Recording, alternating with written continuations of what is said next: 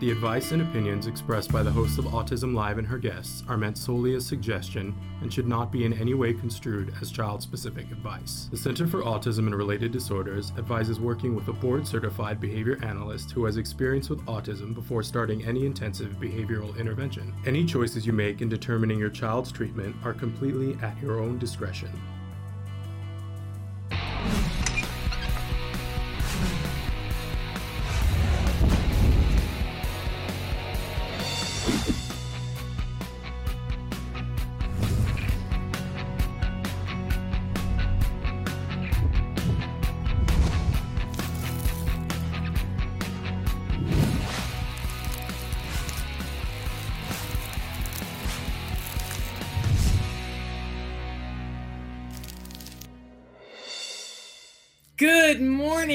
Welcome to Autism Live. I'm Shannon Penrod and I'm here with our very special guest, Dr. Temple Grandin. Good morning, Dr. Grandin. Great to be here. Great. It's be here. wonderful, wonderful to have you here. And we're so excited. We're live right now. I know we started calling this Temple Grandin Tuesdays, and sometimes we show uh, interviews that we've done with you before, Dr. Grandin. So I just want to tell everybody we're I want to tell everybody the date so they can tell when we're live. We are, this is Tuesday, December 15th, 2020. Uh, and so we are live this morning. There are many different ways that people can interact. Right now, if you're watching us live, you're watching us on Facebook, YouTube, Twitter, or Periscope. And you can write in in any of those platforms your questions, and they will show up here on our screens. Uh, so that's a really wonderful thing. Later on, you can watch this in podcast on all of those sites, plus places like iTunes, Apple Podcasts, Gaana, iHeartRadio, Deezer, just about any place that there are podcasts, we are available as a free download. So check that out later on. Plus, you can find all the other interviews that we have done with Dr. Grandin. In fact, on our YouTube, there is a playlist that's just, you can go right there and see all the times that we have had the wonderful opportunity to have her with us. But Dr. Grandin has donated her time this morning to, to be here. We've got a lot of questions that people sent in ahead of time. I know it's always disappointing for folks. We'll, you know, we'll see how we get through it, but uh thrilled that you are here, Dr. Grandin. I'm so grateful that you've given us this time. I'm gonna, if it's okay with you, I'm gonna jump right into questions. Okay, that's fine. No problem. Okay. So Denise wants to know what was the hardest part of the holidays for you as a child, and do you have any advice on how to help our kids deal with some of the holiday challenges like schedule changes, lack of therapy, sensory overload? Well, uh, we had two parts of Christmas. We had a small family Christmas, and then we had a big family Christmas, you know, with a lot of relatives over at another house. And we had some rituals I really liked for Christmas. We decorate the tree, and everybody would take turns, one at a time, until my sister, my brother, and I, on putting ornaments on the tree. That was something I really liked. You know, I you know I really looked forward to Christmas.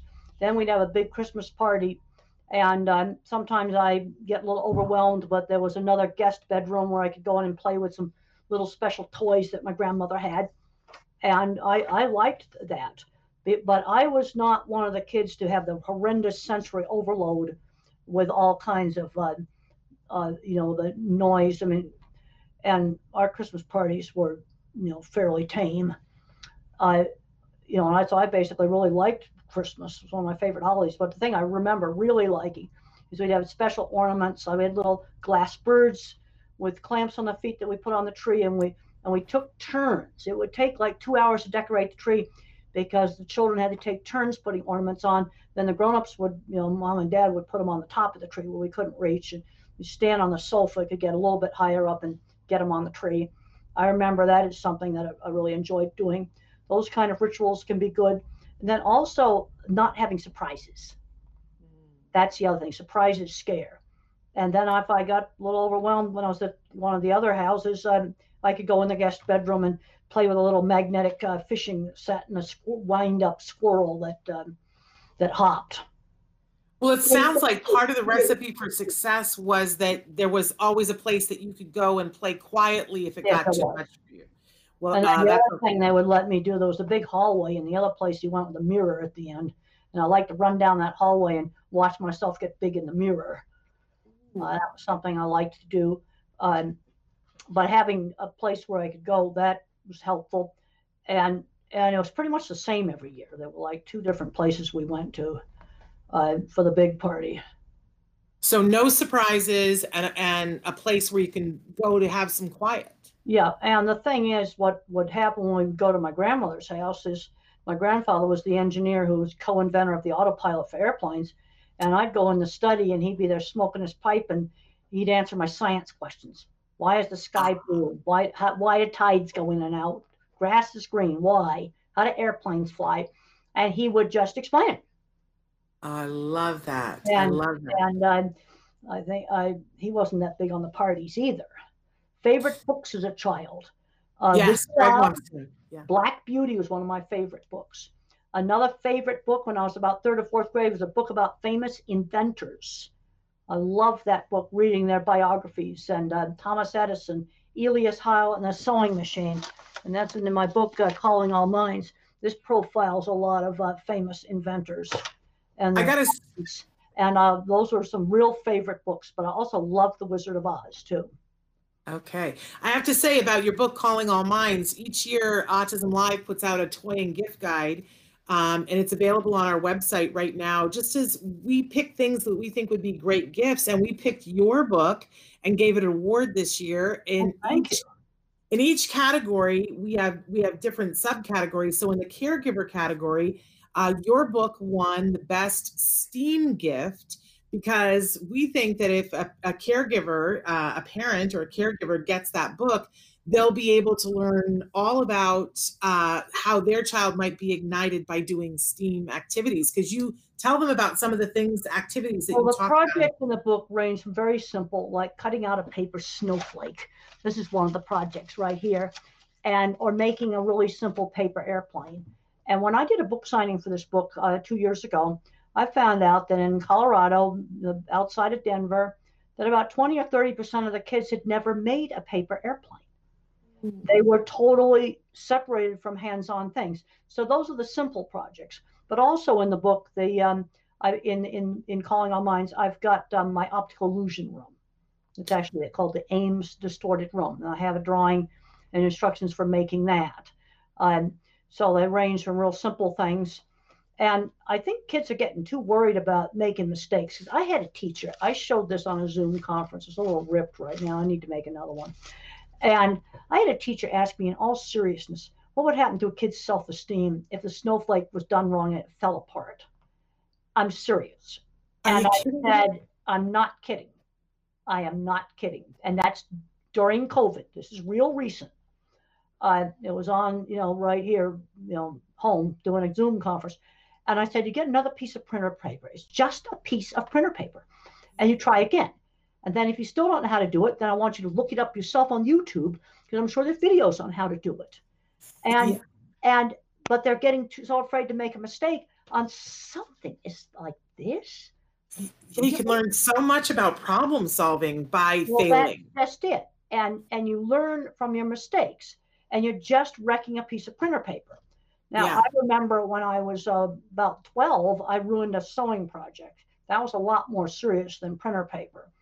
And I got in a hurry and I cut the fabric wrong. And I was making a pair of pants, a beautiful dress pants my mother. It's a lovely fabric. And I cut it wrong. And we didn't, there was no way to get more fabric. And and this is way before there was, there was no online stuff in those days. And I learned be more careful. That's what I learned.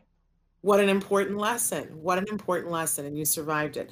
Parker wants to know Do you have any advice for young self advocates who are on the spectrum, working jobs, but finding some of the day to day social and sensory issues a little bit overwhelming? Well, first of all, let's break it down as to where the problem is. Now, one of the things we need to teach managers with people on the autism spectrum is um, how to, to take them into private office and just tell them things they're doing wrong. Like yakking on and on about the same thing over and over and over again. That was one of my problems. And, you know, I started to make a rule. I can tell that story twice and then that's the end of it. And, and I, I did somebody take you aside though, Temple, and say to you? Yes, yes. My very first project, steelwork. I criticized some welding and I said it looked like a pigeon had doo dooed on it And the plant engineer's name was Harley, took me into his little office in the boiler room in private, told me very calmly, I had to apologize for that. Then he explained that Whitey, that was the name of the welder, was a, um, they weren't the prettiest welds, but they held. He also explained to me that if I had a problem with the welding, I should have come to him because Whitey was his employee. So he made me go up to the cafeteria and apologize. Now, I didn't tell him I thought the welding was wonderful. I just I apologize for the rude talk. But he told me what I should do. He was the perfect job coach. What's the noise that's going on? Oh, I don't know. I'm not hearing it. Are you hearing a noise? Yeah, I'm hearing a noise like a hair dryer or something.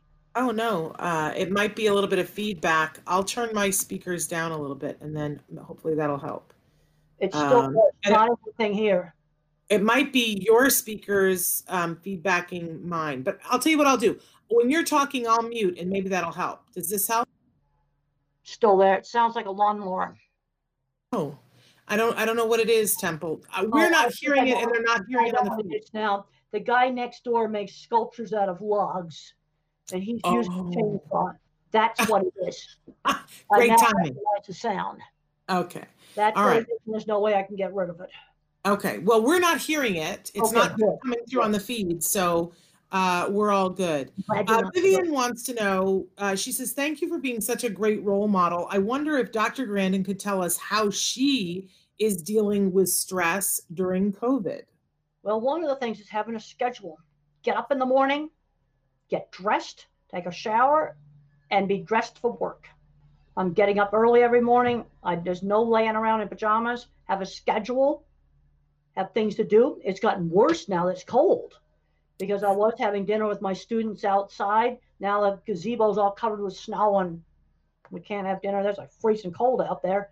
And so we're even getting kind of more isolated, which is not good. Um, but having a schedule, and I think I mentioned on your program before about life on the International Space Station. Yeah. And one of the things they've learned, they get up in the morning, they have a schedule, they all eat together midday meal, and that's one of the things that I really miss is um, not being able to, um, uh, you know, get together and eat with people. Now the restaurants are closed, Yeah. but you've got to find things to do. That's what you've got to do. Yeah. I, I have to tell you, after you said that, it really made me rethink things as a parent. And I talk all the time on the show about doing a visual schedule so that everybody knows what's happening when, and, and you can look at it and go, hey, what's on the schedule? But we weren't, uh, you know, we were eating dinner together, but we weren't eating lunch together. And I changed what we were doing as a result of it. And it really made a difference because I've got a teenager and sometimes he wants to go and do his own thing. And in the moment, it seems like letting him go do his own thing is the thing to do. But what I found is that that's not a good long term plan. NASA does the midday meal, that's the big thing that's on the schedule, not breakfast or dinner. And they just do the space station on Houston time. They wake them up, midday meal. Everybody, they've got seven of them on the station now. They got to all go float around that table at the midday meal and they'll put Yeah. food down. Well, Uh, Kira's, Kira's asked the question what do you do if you don't know what to put on your schedule? Well, this is where I've, I've, I've got writing projects. I'm working on another book right now. I'm, I've got some journal articles to do. I've been doing a lot, I've been reviewing a lot of papers. I, I've got to have things to do. Yeah. I've actually gotten back on the drawing board. I just designed a, um veterinary clinic um, cattle handling facility for a university. And then my next meeting is with them to discuss the drawing. Well, I'm drawing a miniature now on printer paper. They take just as long to draw as the big drawings. Wow. Do So you, I'm back doing drawing now, where normally I had other people do that. I'm doing it now. I'm, uh, I've worked on like three design projects since uh, COVID started. are you and enjoying the drawing? Oh yeah, yeah, I like doing them. Two of them, I was able to go to the places, and it was it was before the COVID got so bad. Uh, Wonderful. But you've got to have things to do. Let's use that time to teach life skills. Learn a new skill. Let's do that. Let's learn a new skill. Wonderful. Latoya wants to know my son is six and is into trains. That's all he wants to do is play Okay. Thomas the Tank. I want to encourage his, his interest, but how do I get a love of Thomas to turn into something that isn't little kid stuff? All right. a train is a train. Let's start, let's broaden that out into um, uh, uh, real trains. You know, let's start studying real trains. You see that as a relationship to Thomas. Yeah. Let's do math with trains. We can learn about how a locomotive actually works.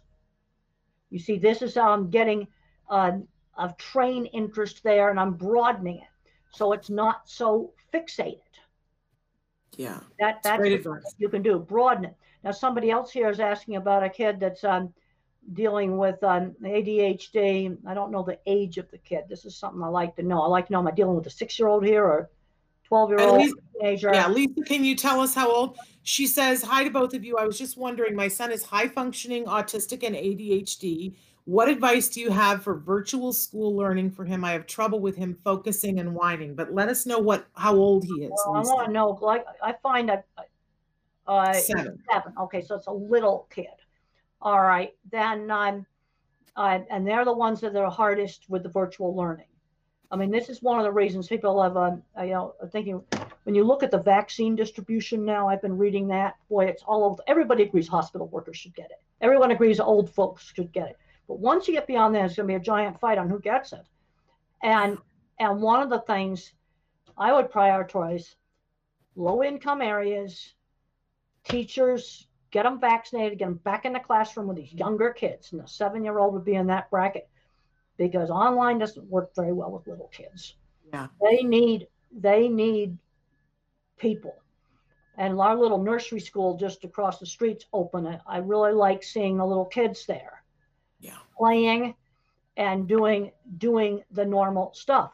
I talked to a second grade teacher, that's seven years old, two weeks ago, um, and uh, she can't get half her second graders to log on, and they're in a low income area. And she calls the parents, uh, they probably don't have internet access. It's just a mess. You see, and these are the uh, the kids we need to be getting back into the classroom. And One of the until we can get there, I don't mean to interrupt you. It's hard on Zoom Oh, sometimes. Yeah, there's a lot. but um but uh until we can get there one of the things that we've been advocating and i'd love your opinion about is that frequent breaks and for those breaks to be away from the screen and Yes. physical Yes, I would agree with that. I would Okay. agree with it. Physical breaks. and and like you know we've been telling people to turn your living room into an obstacle course and do time trials and have them push the furniture around because i just i think that these kids they're it's not good for them to be sitting still so long Oh, and Got to be active. Well, we've got to get them out doing things. That's why my though when we we had two different houses that we went to. One was a fifth floor apartment that had uh, stairs. I was allowed to play beat the elevator, five floors, beat the elevator uh, when we went to Granny's, and I, I was allowed to play beat the elevator running down the stairs. I always beat the elevator. i love your mother But that's a bunch of exercise. And then the other house, we had this big long hallway, and I was allowed to run in the hall and then or go in another room. And we had formal dinners, and I had to be there for 20 minutes of it. And if I asked to be excused before dessert was served, then I didn't get dessert. If I wanted dessert, it was just very calmly done. Uh, I think your mother's a genius. A little longer. But your but your mother is amazing. Just to play the game with you of beat the elevator. Now she's giving you something to do so that you'll be worn out by the time you get Oh, up there. I always beat the elevator. And I was only allowed to do it when we came when we left because I'm sure it, I made a lot of racket on those stairs. the other apartments would have heard it. I love it. Okay, George. Something that's that's easy to do. Um, somebody here has a four-year-old who's nonverbal. Um, I became verbal by age um, four. Now the thing I've got to ask is, they getting any progress? I always ask, are you getting progress on speech? Because when I was three, it was obvious that I had some progress, and that my speech was uh, was slowly coming in. Then there's a point where you're not going to get speech, and there are some kids that can learn to uh, type independently. Uh, that can type independently, and and I know they're not being cued. They're not. Uh, they are typing completely independently. and they describe a sensory disordered world. One of them is Tito Mukhopadhyay. How can I talk my lips don't move? I want to answer the question about the full screen. I do not want to crash the internet connection. Yeah, that was for me. You don't have to worry about that. that was, the internet connections are too weak for that. Um, uh, you're fine. That was for me, Temple. You don't have to worry about that. Okay, but but, uh, but yes, um, you were saying about uh, the, you know, some people won't speak, and that is a reality. Are not Going to speak, and and Tito Mukhopadhyay looks really, uh, you know, can't control his movements, running all around, flapping. And um, he has a book called How Can I Talk If My Lips Don't Move? And um, it's available on Amazon. And the way I tested him to make sure that he wasn't cute is I found a picture. Was, we were in a library of an old Scientific American. His mom couldn't possibly have seen it. And it showed a picture of an astronaut in a spacesuit riding a horse in the desert. And I put that down in front of Tito and I said, Tell me about this picture. And he writes Apollo 11 on a horse really fast on the, on the keyboard, gets up, jumps around. There's no way that could have been cute. He typed it so fast. And she was Absolutely. not touching him. Uh, Absolutely. And, and it's, you want to use a tablet. And the reason for a tablet is that when you type on the virtual keyboard, the print appears right next to the keyboard so that you don't have to look up. A lot of them can't make the attention shift that you're going to have to make on a desktop or a laptop, unless you put the keyboard up on a box, you know, up by the screen. Yeah, absolutely. Hey, George wants to know. We're getting ready to tell our son about his diagnosis. How do you? Uh, how did you find out that you were on the spectrum? And do you have any suggestions for us? Well, I I just kind of knew I was kind of different. Um, you got to remember how because of my age when I was very very young, they didn't the neurologist didn't even know what autism was. And so I was originally diagnosed minimal brain damage. Then the autism came on a little bit later, and I we were still in my uh, era in the Bettelheim mess and all of that. Mm. It was a totally different situation. But the problem I'm seeing with a lot of kids now is they're becoming their label, where their label's becoming their whole identity you know, my identity when I was a little kid was fly kites and little airplanes and go build stuff. That's what I liked to do when I was a kid. Oh, and by the way, people are home during COVID. Home Depot's business is booming. Yeah. They because people are doing home improvements, gardening. I was just reading an article about the UK, and people are finding ancient coins in their garden. Just reading an article about that in the UK. That's cool. That's cool. Very cool. Uh, well, you know, uh, this Nora Ephron, who was a wonderful screenwriter, she you, you made me think about this. Uh, she always used to say that in different times of your life, there are different words that describe you. And it was a, a test that she would give people. She would say, What are the five words that describe you? And when you were talking about children now and young adults are identifying themselves, and I, I, I have some friends who the first word that they would say about themselves would be autistic. Um, and then other friends who are on the autism spectrum who don't even use that word and don't use it to describe themselves. If you were to pick five words to describe you, would autistic be in the five words? Well, scientist is certainly going to be first. Love it. Uh, uh, inventor, scientist, probably for professor of animal science. Uh, career is how I define myself.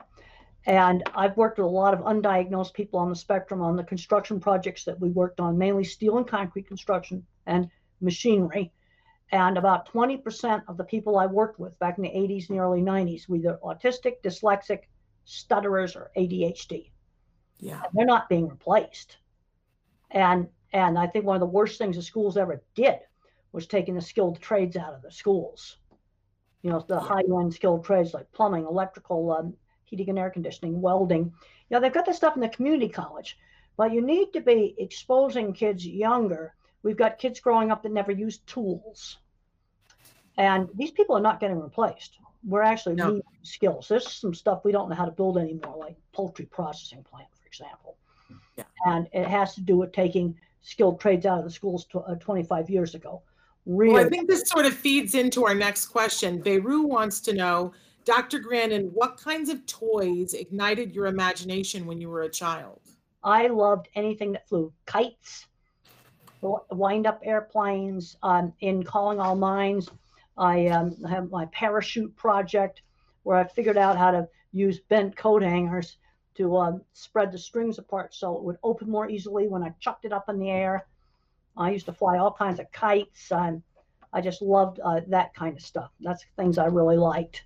I also really enjoyed toboggans and sleds and all of that that kind of outdoor you know, winter outdoor activity. When we were doing the toy guide i don't know if you remember I, I, I had a conversation with you and i had asked you sort of this question and and you had said the thing about anything that flies in a kite. So we included a really good kite that's sort of a foolproof kite in in the toy guide and I also asked you what your favorite games were, and we included those in there. Do you remember what your favorite, what you said your favorite games were as a child? Uh, little kid, we uh, they didn't have little kids board games right after the war, so. Well, I meant a little bit older. Yeah. Yeah, they uh, only played Parcheesi, Chinese checkers. Those were board games. I had one of those hockey games where the players move in and out. That was one of my favorite things. We used to just fill the whole hockey rink up with marbles and then and then do it. We thought that was a lot of fun. But that was one of my favorite things when I was in elementary school was this hockey table hockey set. I love that. And well, uh, on that day, you told me Monopoly and Scrabble that those were your yeah, favorite. I liked Scrabble. Monopoly, we never managed to finish a game of Monopoly. Scrabble, I really liked. We're uh, cutthroat. We can always finish Monopoly. Somebody always is. we never got. We never ever finished Monopoly. We I love it. Going for several weeks and Oh wow. Yeah. Uh, what about puzzles? Did you ever do puzzles on the dining room table? Yeah, we sometimes did some puzzles. Yeah. I can't puzzles... say a huge puzzle family. My mother was very artistic, and I can remember her working with us making Halloween costumes and oh. and all kinds of fun stuff like that. I remember one time getting big balloons and put paper mache on the balloon uh, to make a mask, a big ball mask you put over your head, and then we'd paint them with poster paints and Oh, I loved all that stuff. Uh, right now, we're getting ready. Uh, one of the things that we put in the toy guide, uh, a company named Wrebbit does puzzles, but they're 3D puzzles. So you're building a structure, and a lot of them are Harry Potter uh, themed. So you have to build a puzzle. So it's kind of like a cross between a puzzle and a Erector set, and you build Diagon Alley. Oh, the next door neighbors had a really wonderful old fashioned Erector set. Oh yeah. Uh, the old fashioned one where you had little bolts and stuff on it, had a little motor, and we loved that. That was oh, that's cool. the next door neighbor's house. Mitch wants to know Did you like how you were portrayed in the movie Temple Grandin? I thought they did a very good job. They showed visual thinking really accurately. And in a lot of my talks, I've talked about um, um, uh, how I'm a visual thinker. I think in pictures, the movie shows that absolutely accurately. Then there's other kids that are more of a mathematical thinker. They think in patterns. It's a more visual spatial to think graphs, patterns. And then you got your word thinkers. These are the kids that love history or they love the facts about their favorite, you know, movie stars, baseball teams, uh, basketball teams. Uh, those are kind of the different kinds of, of thinking. But you liked Claire Danes, what she did when I, like, I thought Claire Danes did a great job. I gave her old VHS tapes from the late 80s and early 90s and she That's played them on they put them on dvds for her and she played them over and over again and and she became me and yeah. all the projects i did are real the projects That's, are accurate now there's some stuff they had to compress and change around make a two hour movie work but the main characters i thought were very nicely presented yeah, it's wonderful. We all love it. Saru wants to know I'm curious to know if Dr. Grandin feels that she has been more discriminated against for being a woman or being an autistic? And how did she overcome this discrimination? Oh, being a woman in the early 70s, when I first started working in feedlots, being a woman was 10 times worse than autism. Autism never even came up. It was being a woman. And then when I finally, um, you know, got some jobs, I remember I worked for a construction company for a year and a half. They, one of the vendors had a, a, a client appreciation party I was told since I was a woman, I absolutely could not go. Yeah. Yep. wow. 74. Wow. Yeah. And and now Temple, do you now is it still equal and even or, or well, things feel- are way better now. Uh, like when I did animal science, and this would be uh, in the early 70s, there were very few women. Now 80% of the class is women, and and we're getting lots of women going into the industry now. Uh, I have students that are management positions at beef meat packing plants. You know, things are are have changed a whole lot compared to the 70s. But Uh, it and the scene where they put the bull testicles on my car, that happened. That's true. really. Yeah, that is true.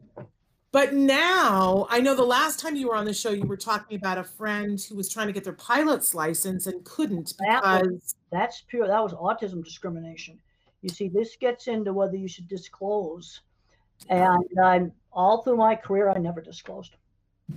I would say things like, with something was secret, I, I need to make a pilot's checklist. Let me just write down and make a checklist of how to work this machine or how to set up the dairy equipment. I, Yeah. I, but there's still enough. If I would suggest, if you're really stable in a job, I would not disclose. okay. But other things, you get people where they're a bit more obvious. Yeah, you- then probably a good idea to disclose.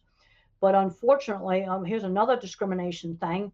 About two months or three months ago, I had lunch with a with a family of a young man in his 30s who, for five years, had a really good outdoor technical job. I can't identify it, and uh, he disclosed, and I got rid of him. oh no. I'm, I'm, I, it's terrible. I It is terrible. And and we should say it is illegal, it's immoral, it's wrong. But I appreciate you giving, you know, the truth to people that they need to protect their jobs. well, the other Uh, other thing I'm going to recommend to everybody is you protect your portfolio because when you're different, you need to show your work. Now, I know I think on this program before I showed off some of my drawings. yeah. And when I way I would sell a job is I just would lay the drawings out on the table, just like it showed in the movie, put pictures of jobs out there and uh, brochure and some trade magazine articles. It would sell the work. So let's say you're doing work for somebody. Well, there's programming. You've got to keep stuff for your portfolio, period. And you keep it at home and you keep it in hard copy. Okay. Because if you leave suddenly, you've got to have portfolio to get your next job. Then you have the whole problem of what if it's confidential? Well, what I'm going to do with that, I can break it up in little pieces and I can put it on an iPad and stick it in their face, eyes only. Yeah. I won't let them have it. But Good uh, point. you've got to have um, i've heard sad stories about this was about 20 years ago a lady that uh, worked uh, on uh, designing stuff for cars and all she had for a portfolio was some obsolete disk drive thing that was unreadable no you put it in hard copy paper copy and Okay. on electronic flash drive or whatever Yeah. and because you all, so you've always got portfolio for your next job Uh, is great information. Sally wants to know Do you meditate? And if not, how do you co- hope, cope with compulsive thoughts? Well, um, when I've been on um, antidepressant medication for since my early 30s, and it stopped all the colitis attacks. And if you want to read about that, I'd recommend just reading my experiences and thinking in pictures. I have a whole chapter on anxiety. Antidepressant drugs saved me. And now, Wonderful. other people, I had somebody ask me now the other ways to calm down. exercise, vigorous exercise. Also, um, uh, uh, you know, meditation, mindfulness training. These are all things to help you to calm down. But my anxiety was so bad that I had nonstop colitis. And when I went on the antidepressants, um, the colitis pretty well stopped. My nervous system was just so ramped up, um, anxious. Sorry, I had a coughing fit. I apologize. And so I, I muted. Um, excuse me. Candace wants to know Temple, did you ever consider having children? And did you ever babysit? No, I did not babysit, and I've just always been single. Wonderful. Heather wants to know uh, I have a four year old daughter who's hyperlexic and autistic. She has struggled with pragmatic communication and, po- and not potty trained yet. She loves to learn and finds interest in things above her age level. She reads on a second grade level. Favorite book is The Dictionary.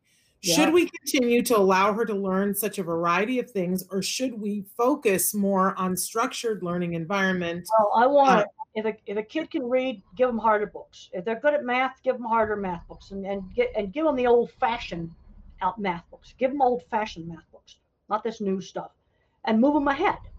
But on the other hand, we've got to learn basic skills because I'm seeing problems like a 16 year old student that might be an honor student on the spectrum who's never gone shopping by himself. That's totally ridiculous. So we've got to learn basic skills. But I'd move them ahead on the the um, uh, where where they have skills, you know, and I should like try to let's get some let's broaden that out. Is there anything in the dictionary that particularly interests him? And then maybe we can learn more about that subject. Now, another parent here on the chat that's got a six-year-old son obsessed with um, ceiling fans and car keys. Well, um, well, you can learn how a fan actually works. You know, you've got mechanical stuff there. You've got, uh, uh, you know, math stuff, how many rotations it does. You see how I'm taking that interest in a fan and I'm broadening it out. One of the things that we loved when my son was little, there was there's a show, and I know it's still available online called How It's Made. Yes, and every wonderful. every single episode they show you a thing and sometimes it's something that you know and other times it's not but they'll sh- take you through all the different parts of the fac- factory and they show each part of the fabrication and how they put it together. And sometimes there's a voiceover that explains what's happening but we watched that every day. My son was glued to it. And um, you know it, like he would want to take things apart and when we could we let him take things apart. Then we want to encourage putting them back together. So what you that's that was the hard thing. what you got to do is when you take it apart, line up the parts. Ah. So that you now will remember the order they go back together. Oh see i needed you then temple That's what you want to do. You want to line up the parts in an organized way so then you put it back to order in the same order, it'll be more obvious how the parts go back together. i remember standing with you at nasa and you were talking about taking something apart and how they have the sticky mats at nasa so that they could stick the parts to it i just had a flash of a memory of that Well, that, So- that, that would do that in weightlessness too, so they're not floating around. Uh, be, you know, exactly just have a little sticky thing to put them on because you, you can't put a piece of Velcro on a small part. So that right makes you know total sense to do that. You know, sometimes the solution to a problem is is fairly simple. Yes, Mary wants to know. I have two boys on the spectrum. My question to Temple is Should I reach out to the local college for a mentor to help my 19 year old son? He's in the higher functioning side, but he has a hard time finding a girlfriend, which he's so desperately looking for. Please help with your thoughts. Thank you. Well, when marriages have been successful, it's usually through shared interests. You know, like two computer programmers get together. You know, my friends in high school and the few places where I was not bullied was friends who shared interests, riding horses, electronics, you know, the shared interest um, uh, sort of thing. Um, Yeah. Okay, another parent here is talking about a young kid that wants to line up blocks. What you Yes. to do with some of these activities like that, turn it into a turn-taking game because it's extremely important to teach the little kids how to take turns. That was drilled into me, absolutely drilled into me to do turn taking. And you have you have to learn how to wait and take your turn. And my speech teacher had a lot of emphasis on that. So you could do, let's say he's lining up blocks of different colors. Let's take turns lining them up. So you turn it into a little turn taking game that gets social interaction. Wonderful. Uh, Carol says, My son had to distance learn since the end of last year and he loved it, mostly with his math class. But what advice do you have for educators to help keep their students engaged? And how are you doing this with your classes? Well, I discovered the flipped classroom before I knew what it was because I did one disastrous PowerPoint online. So what I ended up doing was um, putting the power the PowerPoint lectures up on uh, uh, recorded. They can watch them, turning the class into discussion of the PowerPoint. In other words, use the live class period for discussion. That's the reason why, like on this broadcast right now, I, I like doing interview format because I Yeah. found that that works better online. And I said, yes, you're responsible for everything in that lecture, especially the text on those slides. You're responsible, so you better look at them. Uh, otherwise, you're going to have trouble with the final exam. I also found that a good online class is three times more work because we had our discussions, but then we also had the discussion board. And I was getting on that almost every night for 15 minutes to an hour and a half to answer the posts of 60 students. Right. And they would get to where they wouldn't post anything. So the TA would remind them. And then I was on it for an hour and a half answering. But it's a ton of work to do it right because I've talked to other students where their online classes have been absolutely awful. Canned PowerPoint slides read, no professor interaction on the discussion board, you know, on the typed discussion board, and no interaction on Zoom or Microsoft Team or some other platform. I'm not going to say my online class was the best, but I know it certainly wasn't the worst online class because I have been told, people have told me about the worst ones. Well, I'm glad you're bringing this up though, because somebody the other day, you know, I'm a former teacher, and somebody was saying that one person was saying, I feel so bad for the teachers in COVID. This has been so hard for the teachers. And another person said, Why does everybody say that? I don't understand that. They've got it easier than everybody else. They're not in the classroom, they're not having to deal with the behavior. They just have to have their lesson plans. And I think you just gave the master class and and why it is so hard for teachers because well, if they do it right, it's more. I talked to a second grade teacher two weeks ago. This, you know, and if this program's watched in the future, that would be, you know, um, during COVID. Right. And half her second grade class is not logging in at yeah. all. Yeah. And she tries to call the parents and they don't answer. Yeah. So half her class is getting no lessons because they haven't even logged into the site. That's atrocious. And that's in a low income area.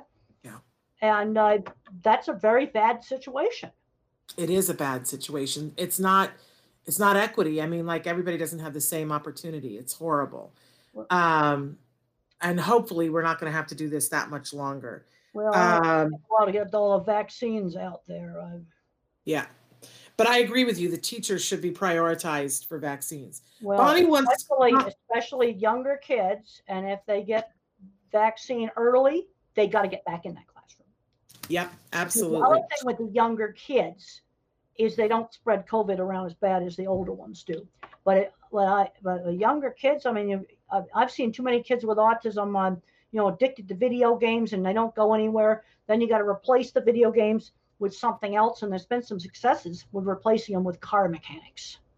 Ah, that's three cool. cases where car me- the, the kid decided this is an older teen or young adult that car mechanics was more interesting than video games. And but it had to be introduced and introduced slowly then wean off the video games slowly. Now i'm going to have to go on another meeting in about oh, I know. minutes.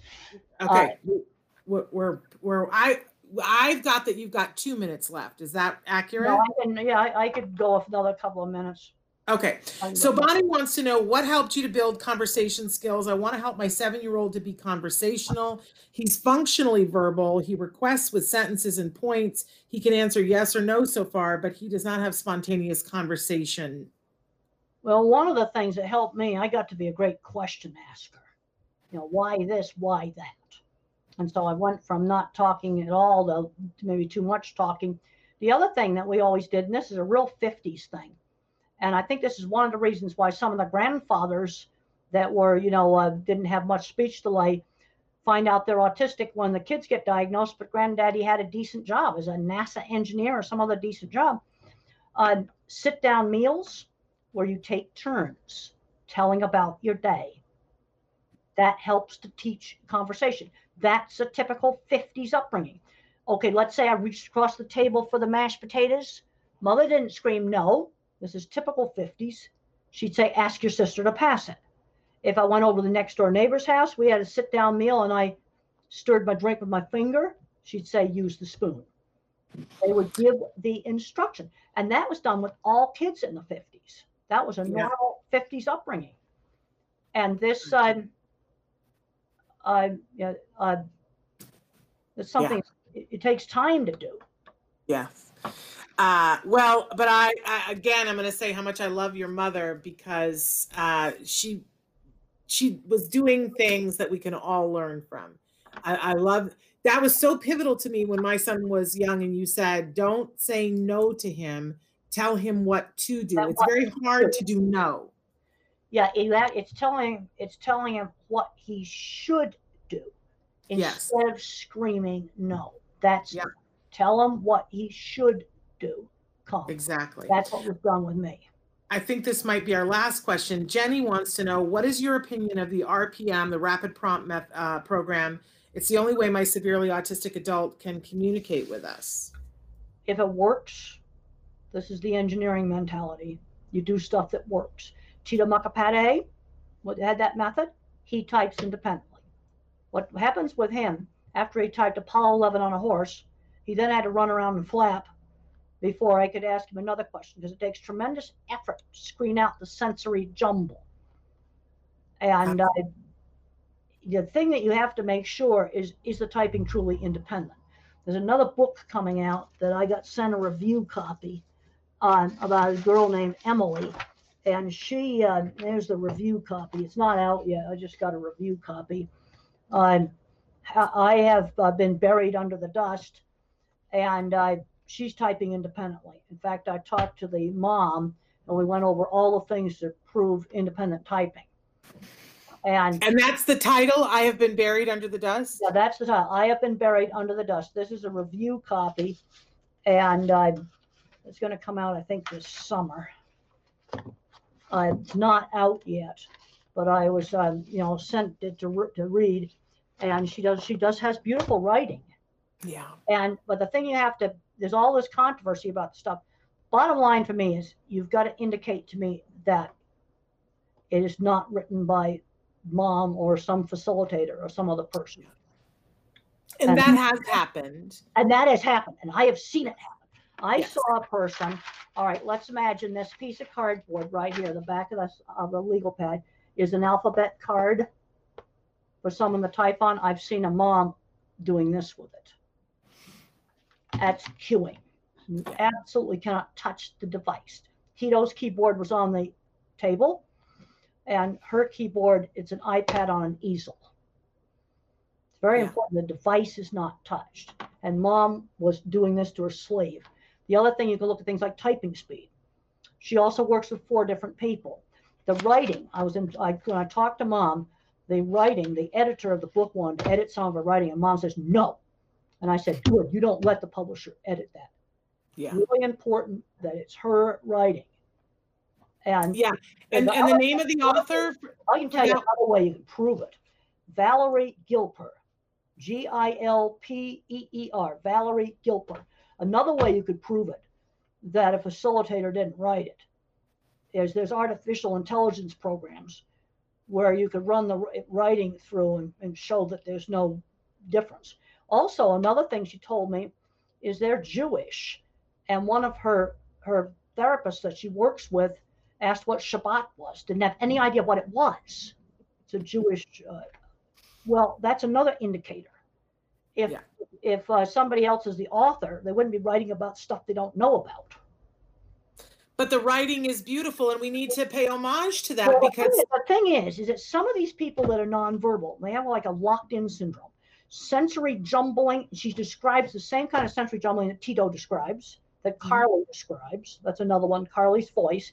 And then there's Naoki, the Japanese boy, the reason I jump. yes. And then And there's fall, people for the fall down seven times, get up eight. That's right. So these are verified to type independently. But I was at a conference last year and they were moved, had this alphabet board moving around. I, I want to promote tablets as the thing to type on. Yeah, absolutely. And and I I don't care. You lay it on the table, put it on an easel, cannot touch the thing they tou- they that they communicate on the device. Very important. You don't touch that. Another thing you look at is speed of typing. Tito types so fast. There's no way she could be cued. Yeah. Yeah. No, and so the thing is, we've got some people that look horribly challenged that actually have a locked in syndrome where there's a good mind inside there. Yeah. And then there's others where the facilitator was the author. That's the problem.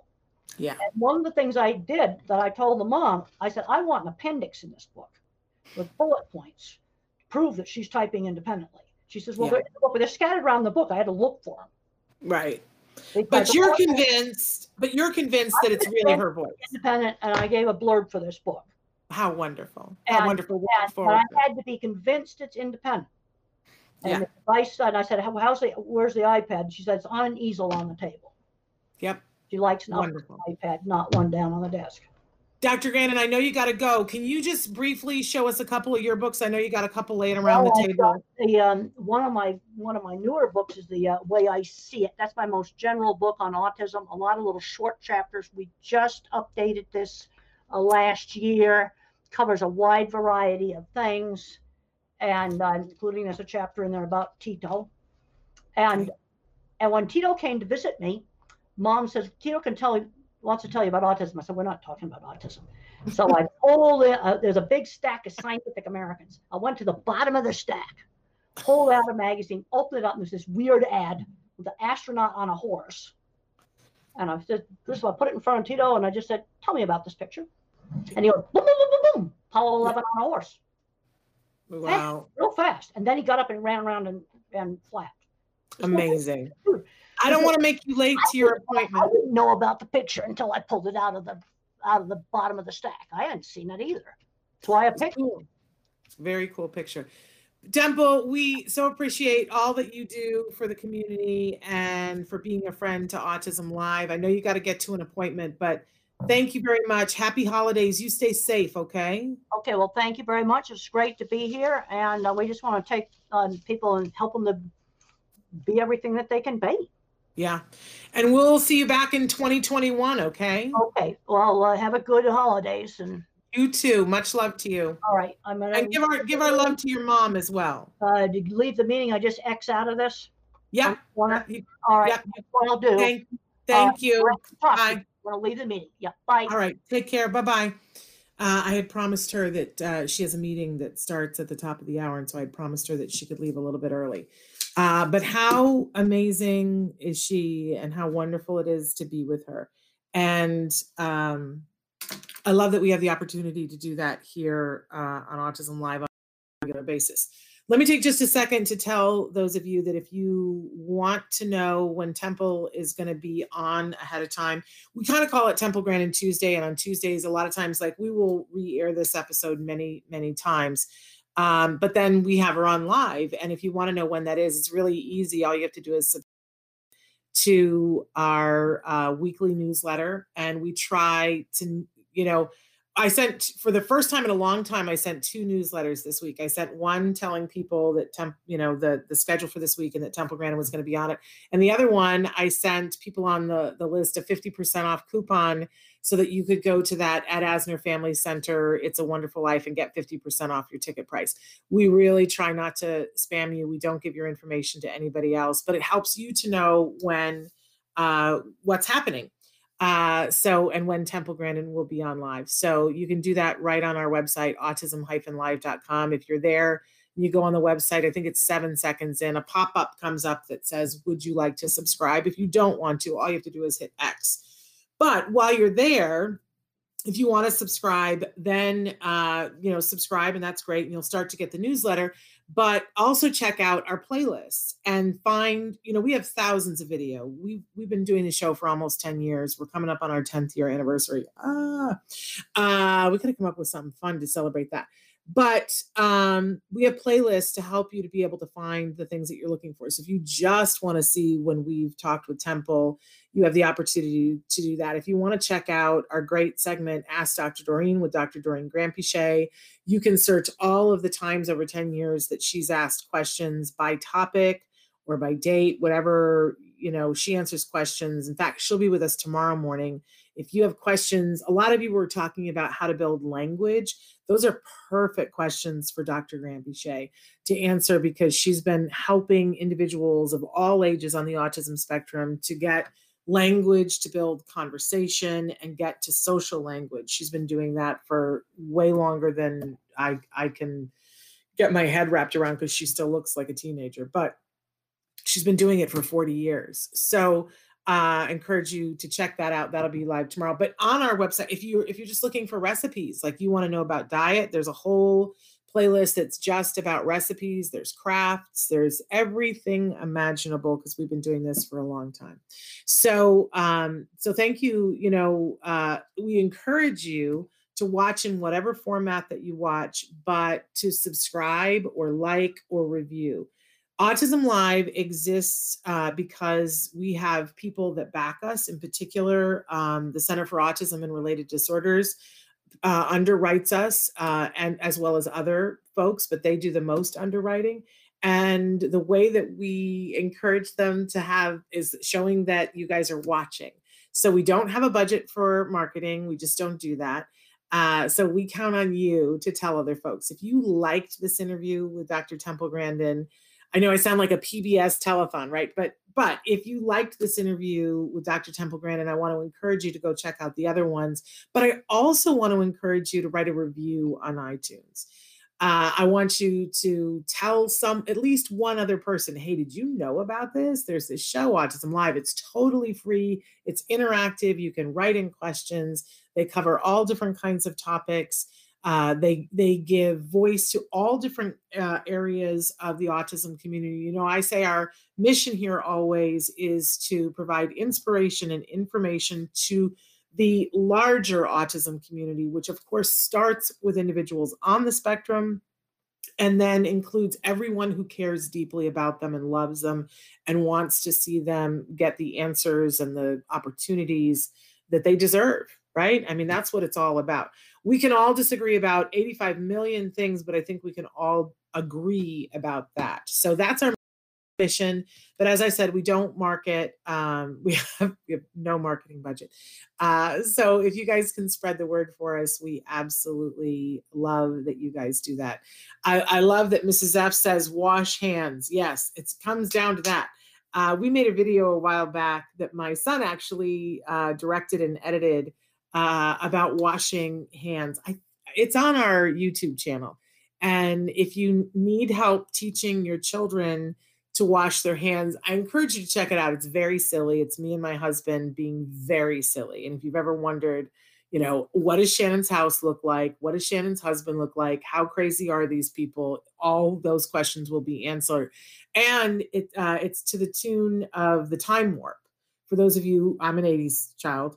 Uh, I was born in the 60s. Let's be real here, but I'm a, I was a teenager in the 80s. So, um, in any case, uh, those of you who love the time warp uh, from Rocky Horror Picture Show, it's set to that tune about let's wash our hands. Once again, I won't sing for you now, it's bad enough on the video.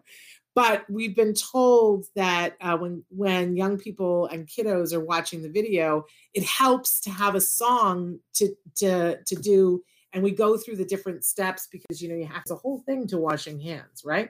Uh, I don't know if you guys know the steps that you're supposed to uh, wet your hands just a little. We go through this in the video. A pump of soap, and so then you need to lather like pray. Uh, and then you need to wash the backs of your hands and in between your fingers. Then I didn't know this. I'd never known this step of washing hands before. You're supposed to take your fingernails and make circles with your fingernails, cleans both your palms and your fingernails. Do the other side, right? Uh, then you're supposed to do your wrists, and then you're supposed to do your thumbs, right? Uh, and then you got to rinse the whole thing off. But the water is supposed to be off during all of that. I didn't know that. And that's how we conserve water, but still get our hands completely washed. So it's all in the video set to the time warp. And it's the exact amount of time that you're supposed to wash your hands. And so now we have kids all over the place in the CARD centers who are singing uh, the tune at the time. Let's wash our hands once again. So uh, check it out.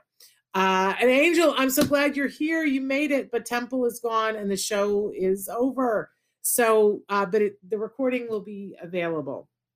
I just want to take two seconds here to say that tomorrow we have Dr. Doreen Granpeesheh. She's going to be here with us live, answering your questions in real time. She's a license. Uh, she, excuse me, she's a, a clinical psychologist uh, a BCBAD and has been working in the field of autism for over 40 years. So she's going to be answering your questions tomorrow live, same time that Temple was. And then Thursday, we, you know, we've been talking about the toys, but Thursday is the big festival of toys where we're going to talk about all the toys in the toy guide. If you haven't checked it out already, uh, go to autism-live.com, click the toy guide at the top, and you'll see we particularly paid attention this year because of COVID to toys that are bo- what, what I call boredom busters and things. There's only a couple of toys that have anything to do with screen time. And even those toys are so imagination building that are like things where kids can create their own videos um, that I don't count them as screen time. It's technology time. So I encourage you to check those out. The other thing that we've done the last couple of years because you guys asked for it I don't know what I'm allergic to today. I've coughed. Now I'm going to sneeze. Uh, it's terrible. But excuse me. Um, with each toy underneath it, there's a button that if you push it, it'll take you right to a place like Amazon or something like that where you could purchase the toy right there. We made it easy for you. We don't get anything. We're, you know, we don't make a portion on those toys. I do want to tell you, though, I do want to tell you that's not entirely true. Uh, for Club Squishy, there's a coupon in the Club Squishy surprise. Oh my gosh, how much do I love these things? They are the best squishies ever. And you get them, they come to you a box every month, and then you have several different squishies that you can give as reinforcers to your child. It's the best thing ever. And the squishies have a smell to them, they're addictive, and they're all cute and sometimes for whatever season it is the favorite thing. Okay.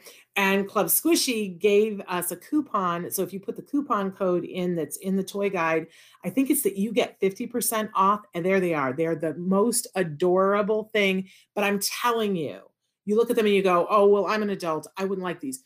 I grown up adults on and off the spectrum. I bring a box of these in, and it's like people lose their minds. No one can stop touching them and smelling them. They're, there's it's sensory, in every way possible. It's good for fine motor. I love me some Club Squishy. In the toy guide, there's a coupon you get 50% off, and they'll make a donation to Autism Care Today to help give iPads to individuals on the autism spectrum. Poop, wig blown. How can it get any better than that? So that's the only place where there's anything that anybody, you know, um, so absolutely love that. Tomorrow, so tomorrow, toy guide.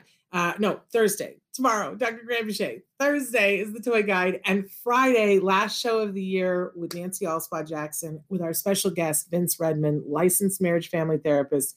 He'll be answering questions and we'll try to put this show to bed for 2020. During the break, because we're taking out a, a, basically a three week hiatus so that we can regroup. We need to regroup here over at Autism Live to bring come back in 2021 bring you better content, better picture, better sound, the whole thing. Uh, during that time, though, excuse me, we are going to be showing marathon shows so that you'll have the opportunity. Um, we're going to be showing our uh, library of Ask Dr. Doreen's. So you'll have plenty of opportunity to see that. So we'll, yes, thank you. We'll see you mañana. Until then, give your kiddos a hug for me and one for you too. Bye bye for now.